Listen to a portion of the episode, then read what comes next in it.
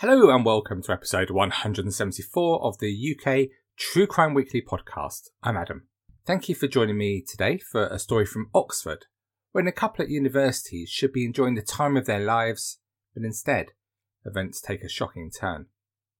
I am taking part in Podcast Live Crime, a podcast festival over two evenings dedicated to murder, investigations, and bad behaviour. Join me at Wilton's Music Hall in Whitechapel on Tuesday the 7th of April and Wednesday the 8th of April. I'm recording a live show live on stage on Tuesday the 7th of April at 9.30pm. Should be lots of fun if I can stay away from the bar, with podcasts like Red Handed, Real Crime Profile, and Unheard, the Fred and Rose West tapes performing live too. Come and join us. Get your tickets at uktruecrime.com. This week's show is sponsored by BetterHelp. That is better, H E L P. Is there something interfering with your happiness or preventing you from achieving your goals? Maybe you're struggling with confidence or to get back to normal after a bereavement. BetterHelp will assess your needs and match you with your own licensed professional therapist. It's no crisis line, it's not self help, it's professional counselling done securely online, which is so much more convenient and financially affordable than traditional offline counselling and by scheduling weekly video or phone sessions, you won't ever have to sit again in that uncomfortable waiting room. And you can log on and message your counsellor at any time. Take a look at what their customers are saying about the service at betterhelp.com forward slash reviews and how it's helped so many people. Visit betterhelp.com forward slash true crime, that's better H E L P, and join over 700,000 people taking charge of their mental health with the help of an experienced professional. And there is a special offer for listeners to the UK True Crime Podcast, as you'll get 10% off your first month at betterhelp.com forward slash true crime. Take a look today. Before we begin, a huge thank you to all my supporters on Patreon, especially this week's new members of this exclusive club. That's Paul Pacini, I hope I pronounced that correctly, Dark Master, and Marie Harris. Thank you all so much for your support, which is really appreciated. Let's take a look at the music we were listening to at the time of today's events. Guess the month when we're finished. Top of the UK charts was one hit wonder Chesney Hawkes with, oh, I wanted to sing it, I Am the One and Only, with Sit Down from James at number two. I try not to think about my days dancing, I use the term loosely, of course, to that song. In the US, the top spot was a Londonbeat with I've Been Thinking About You. Haven't heard that one for a while. And in the Australian album charts, friend of the show and horses legend, Daryl Braithwaite was at number one. Get in. In the news this month, the Dow Jones Index closed above 3,000 for the first time. Social services in the Orkney Islands were criticised for their handling of more than 100 children who were later returned to their families after being taken away over allegations of child abuse. The FA announced plans for a new Super League of 18 clubs to replace the Football League First Division, and George Carey became the new Archbishop of Canterbury. Parting in the street over that appointment, weren't you? So the month was. It was April 1991. Today's story comes from Oxford, a city of around 155,000 people, around 50 miles northwest of London. We pick up today's events in 1991 when Rachel McLean was a second year student at St Hilda's College in Oxford studying English. Rachel, she was five foot six tall, gingery auburn, long hair which came down to her shoulders. She was born in Blackpool in the northwest of England, growing up nearby as the oldest of three children. She had two younger brothers. Her mum was head of foreign languages at her nearby school, and her dad an engineer at British Aerospace. It was a happy, fun childhood where Rachel, who was bright academically, worked hard at school and later at Blackpool Sixth Form College, where she completed her A levels. Jennifer Penty was head of English literature at Blackpool Sixth Form College, and she said of Rachel, T.S. Eliot was her passion and my specialism, so we worked closely together. She was such a splendid student, with a real talent for writing interesting, creative pieces. Rachel loved all her English literature texts, and she was a keen poet, and in the end she got an A in A level English and along with her other strong grades, managed to secure a place at St Hilda's College at Oxford University. This was a really big deal for Rachel, and one of the first people she shared this news with was Jennifer Penty, and the pair kept in contact to talk all things English literature during Rachel's university holidays. The day that Rachel went to Oxford to begin her course was amazing for her. And for days afterwards, she couldn't quite believe where she was and she walked around the streets and university buildings, just taking in the environment where she'll be spending her time for the next three years. If you haven't been to Oxford University, it's hard to comprehend just how stunning some of the buildings are, and of course steeped in such history, which can be hard to take in for some new students. Vegetarian Rachel was religious and a regular churchgoer who cared deeply about the environment. She wasn't loud and dominant, but she was principled, quietly determined, and had the ability to build strong interpersonal relationships. Rachel always made an impact in those areas that were important to her. She worked as an entertainment rep for her college, and building on this, she was later elected vice president of St Hilda's College Junior Common Room which meant she liaised with college authorities to protect the interests of almost 400 undergraduates in her college. Concrete achievements for Rachel at this time included playing a role in developing a sexual harassment code of complaints procedure with the dean of the college. Sensible, hard-working, but also lots of fun with a wide circle of friends, Rachel thrived on life at university, getting involved with the Industrial Society, carrying out voluntary work for Christian Aid and the Samaritans, and indulging her love for heavy metal music as a member of the University Rock Society. And her love life was going well too. For her 19th birthday party back home in Blackpool, she met a man called John Tanner from New Zealand. He was studying at Nottingham University and had been in Blackpool meeting a friend of his when he met Rachel at her birthday party at her home. Rachel was immediately drawn to the tall, attractive classic student John, and he was absolutely smitten. They began to date, spending a lot of time with each other and visiting each other at their respective universities. It was on the 19th of April 1991 that Rachel's family received a call from the university. Rachel had been scheduled to attend a meeting with her tutor that morning to discuss work for the new term and sit a pre term exam at the college later in the afternoon, but she hadn't shown up, most unlike her. A phone call to Rachel's family in Lancashire confirmed that they'd dropped Rachel back to Oxford the previous weekend. In fact, Rachel had spent the Easter bank holiday weekend with her family in the northwest, and her mum Jean dropped her back to Oxford on the Saturday, a week before the start of the new term to give her time to study. They had lunch after they arrived back in Oxford and did some shopping for food, and about 4 pm Jean headed home.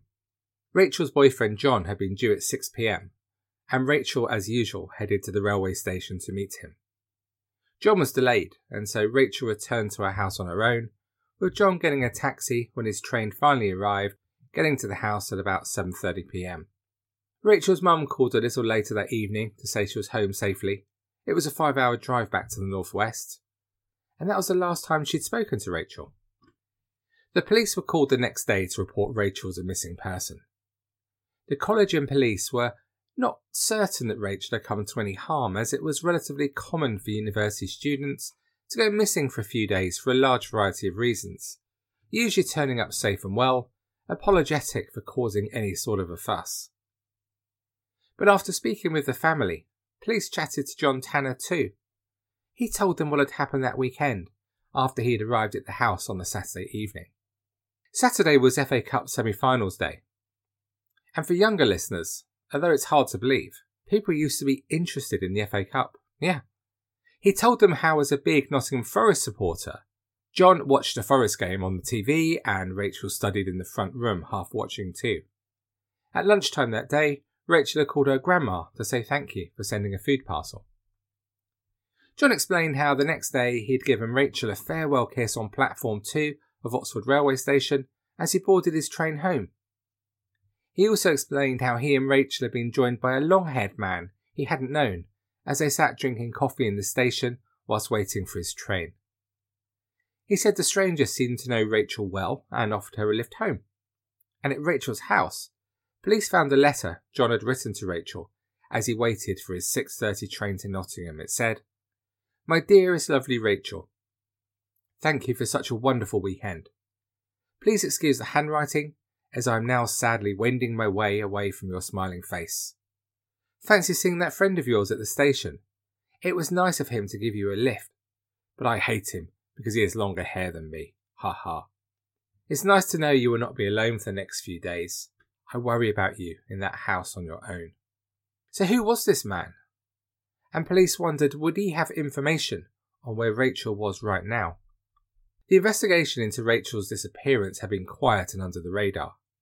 But on the 21st of April, the local CID took control of the inquiry, and detectives began to seriously consider that Rachel had come to harm, and so made a search of her house. During the initial search, though, there was nothing to suggest that she'd come to any harm, and no sign of anything untoward at the house.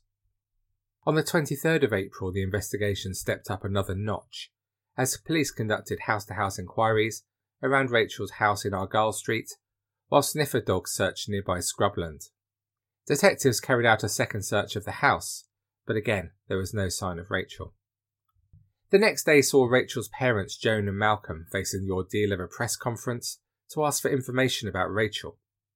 And after this, the case was taken over by Detective Bound, the head of Thames Valley Police Northern Crimes Area. And the same day, the nearby River Cherwell became the centre of attention as police divers searched for Rachel. The police investigation continued to grow and was now almost 50 officers strong as detectives investigated the large number of sightings of Rachel coming in from all over the country. Although most seemed very unlikely, all had to be followed up just in case, but none came to anything of substance. On the 27th of April, with the help of John Tanner, police issued a photofit picture of the mysterious long haired stranger that Rachel had met at the railway station. But nobody came forward with a name or any clues about who he was. By now, as the family clung to hope that the next call or knock on the door was the one they were praying for, detectives, on the other hand, were certain that Rachel was dead and believed her body was likely to be close to where she lived. On the 28th of April, search teams examined sewers and cesspits around her house to look for her, but still there was no success. On Monday, the 29th of April, John Tanner agreed to take part in a press conference and a reconstruction of Rachel's final known movements. It was a difficult conference, and John was clearly under pressure, as he told reporters that he was not the mystery man he was claiming had left with Rachel. He said, I'd nothing to do with her disappearance. I know what people are saying. When one reporter suggested a message to anyone holding Rachel against her will, he looked directly into the cameras and said, I would appeal to them to come forward and tell us, just out of sheer consideration for her mother and father and myself. The hour long reconstruction saw him pose in the station cafe with a female detective, and he walked along the platform and showed where he'd kissed Rachel before catching the train. Once more at the end of this session, the pressure showed, and John said to reporters, I did not kill her. I don't know what happened to her. In my heart of hearts, I know that she is still alive. The reconstruction gave detectives the break they needed, as two independent witnesses placed John Tanner at the railway stations. But crucially, they hadn't seen Rachel there. And another witness placed John on the bus from Rachel's house to the railway station, but again, there was no sign of Rachel. This increased the growing conviction amongst detectives that it was her boyfriend, John Tanner, who had killed Rachel, probably at the house the weekend she went missing, but they needed to find her body. At the beginning of May, detectives made direct contact with Oxfordshire County Council, asking for details about the layout of houses in Argyle Street, particularly about their basements, which is where they felt John must have concealed Rachel. But they were told there were in fact no basements in the houses. A crucial break did come their way when one official recalled that the houses were underpinned, which meant there were cavities under the floors where a body could potentially have been concealed. Detectives rushed to the house a day later, the 2nd of May 1991, and just before 5:30 p.m., they found Rachel McLean's body covered in carpet. There had been no decomposition to the body due to the particularly cold spring of 1991. Rachel had been just 19 when she died. And also spare a thought for her poor housemates, who had been unwittingly living in the house for over two weeks, unaware that their friend's lifeless body was concealed there. Within an hour of the body being found, John Tanner was arrested at a pub in Nottingham and taken into custody. At first, he refused to answer any questions, but the next day, when confronted with all the evidence against him, Tanner broke down and admitted the murder of Rachel McLean. Detective Bound would later comment Having had all the facts put to him, he showed the first glimmer of emotion. But he was a difficult character. In fact, anyone who can go for a press conference with the parents of the girlfriend he murdered is very different to you and me, aren't they? Tanner insisted that he wrote his own statement, which said that when Rachel had told him why she didn't want to be engaged, he'd been offended and his mind must have snapped. And although he did admit killing Rachel, he denied her murder, which meant the case had to go to trial and put her friends and family through that ordeal. So who was John Tanner and why did he kill Rachel? Tanner was born in Hampshire, but emigrated to the New Zealand town of Wanganui with his parents at an early age. He returned to England in 1986, headed back to New Zealand in 1989, but then came back to the UK three months later to start studying classics at the University of Nottingham. He seemed a regular, popular guy at the university, hosting a twice weekly show called The Fast Lane on University Radio Nottingham, and he was an elected student union rep for his own halls of residence. He also played football to a decent standard, having played for New Zealand at schoolboy level, and he played regularly when at Nottingham. During the investigation, detectives reached a conclusion that Tanner murdered Rachel as she had wanted to end their relationship. He, on the other hand, was besotted and had even asked Rachel to marry him. Detectives uncovered a 100 page file of letters written by Rachel, and also her diary in which she wrote about the depth and intensity of the relationship, saying, Your passion consumes me. Sometimes I'm afraid. We are welded. We are two molten metals made stronger by their unity. Apart, we are useless. In a separate entry, she wrote, I'm aware you have the capability to kill me with a word, whether you desire to or not. The balloon hangs above me like a ghost, slowly deflating. But tellingly, the diary also showed how at the time of her death, she was ready to move on from their relationship. She wrote, What a joke. I just wrote John's Valentine's card, full of sweet, pure words, words that I shoveled out from some fountain inside of me, a fountain which has cracked and dried. Somehow, I don't think he would have appreciated sweet nothings along the lines of, You sick, childish. Later, she added, You are so busy generating self pity that you cannot see how you slice me to pieces. And Tanner told police it was when she rejected his marriage proposal that he killed Rachel. According to him, it was later that Saturday evening, when they were in her bedroom, that Rachel had told him the devastating news that she didn't want to accept his offer of engagement. He said she told him she had slept with other people, and he called her a tart in response. Tanner said that Rachel then had made a move as if she was going to hit him, at which time he lost control. Rachel was killed at some point during the night. Forensic evidence showed she had been strangled both with Tanner's bare hands and then with a ligature. Tanner said he lifted Rachel's body from the floor onto the bed and then he spent the night awake on the floor, wondering what to do with her lifeless body. The next morning, he hid her body under the floorboards. He emptied a cupboard under the stairs, which was full of the usual household rubbish, then dragged Rachel's body, clothed in ski pants and a t shirt, from the nearby bedroom along the hall and into the recess under the floor. He then crawled along the gap under the floorboards, under the hallway. This was only an eight inch gap, not much space, to hide the body directly underneath her bedroom. And when he left the next day, it was from the railway station that he tried to create his alibi, inventing the long haired man, and he followed this up with calls to Rachel's house after he'd killed her, asking if she was there, all answered innocently by her flatmates, who were, of course, blissfully unaware of her fate. During a four day trial at Birmingham Crown Court in which he pleaded not guilty, Tanner told the jury how Rachel had confessed she'd been unfaithful and wanted to end the relationship. He said, I flew at her in a rage and proceeded to put my hands around her neck. I think I must have lost control, because I have only a vague recollection of the time that elapsed afterwards. I'm bewildered why I've done such a terrible thing to a person I love dearly. He added, I've never resorted to violence in my life. I've never struck or been struck by another human being. I've always resorted to active debate. If that fails, I walk away. On the 6th of December 1991, the jury returned a majority verdict of 10 to 2 of guilty, and Tanner was given a life sentence for Rachel's murder. At the conclusion of the trial, Rachel's parents told how they forgive him. Her mum Jean said, I think the way we feel we have always felt, that this is a tragedy for him in his life as well.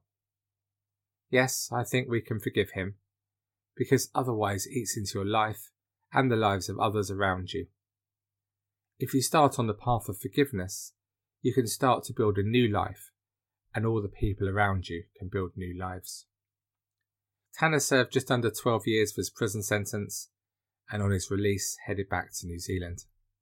It was late in 2018 when Tanner next made the headlines in the New Zealand Herald newspaper, following a court appearance in New Zealand where he was found guilty of abusing his girlfriend a number of times over a six month period. Tan had been staying with a girlfriend in a hotel when he straddled her on the bed, slapping and punching her head with a closed fist before he left the hotel room. It was five and a half hours later, after receiving a text from the girlfriend saying that the relationship was over, that he returned to her hotel. The Herald quotes the judge in the case explaining what happened next. She became worried and sat against the headboard on the bed with her knees up. You walked over. You pulled her pants down and underwear off, saying you wanted sex. It was said in a blunt and aggressive manner. You then demanded that she remove her SIM code from her phone and as she attempted to get away from you, you grabbed her by the shirt, pulling her forward and punching her several times in the head. The victim fell onto the floor and attempted to shield her face from the blows. You punched the victim around the head and face several more times. Tanner's partner told him that he was hurting her, but he did not care, and while she was crying on the floor, he said, Look what you made me do. His partner suffered significant bruising, covering her face and her head. Tanner was sent to prison for two years and nine months for this attack. Depressingly, the judge said that on another occasion when the couple were arguing, the woman said she was leaving Tanner, and he replied that she would not, and he would kill her if she left him. She did not take the threat seriously, the judge said. Despite the vicious attack on her, even more depressingly, a victim impact statement indicated the victim wanted the relationship with Tanner to continue and that she wanted Tanner to get help with his anger issues. So, what do you make of what we've heard today? Poor Rachel, just 19, and everything to live for, having her life snatched away from her. And for what? Ending a relationship. This is what you do in your teens, early 20s, isn't it? You aren't tied in for life as you both develop and change. In the end, the reality was that her real misfortune was meeting John Tanner. Tanner was, as we've heard, a possessive and selfish man. When he asked in court whether it occurred to him to try and revive Rachel, or to try to seek medical help after he'd attacked her, he said, The situation was so unusual, there was no necessity to try to revive her, because I thought myself she was not dead. As I was in a highly stressed state, I was probably more concerned with myself. Just so selfish. At first, in his interviews with police, he said his possessiveness had caused arguments, saying, This would take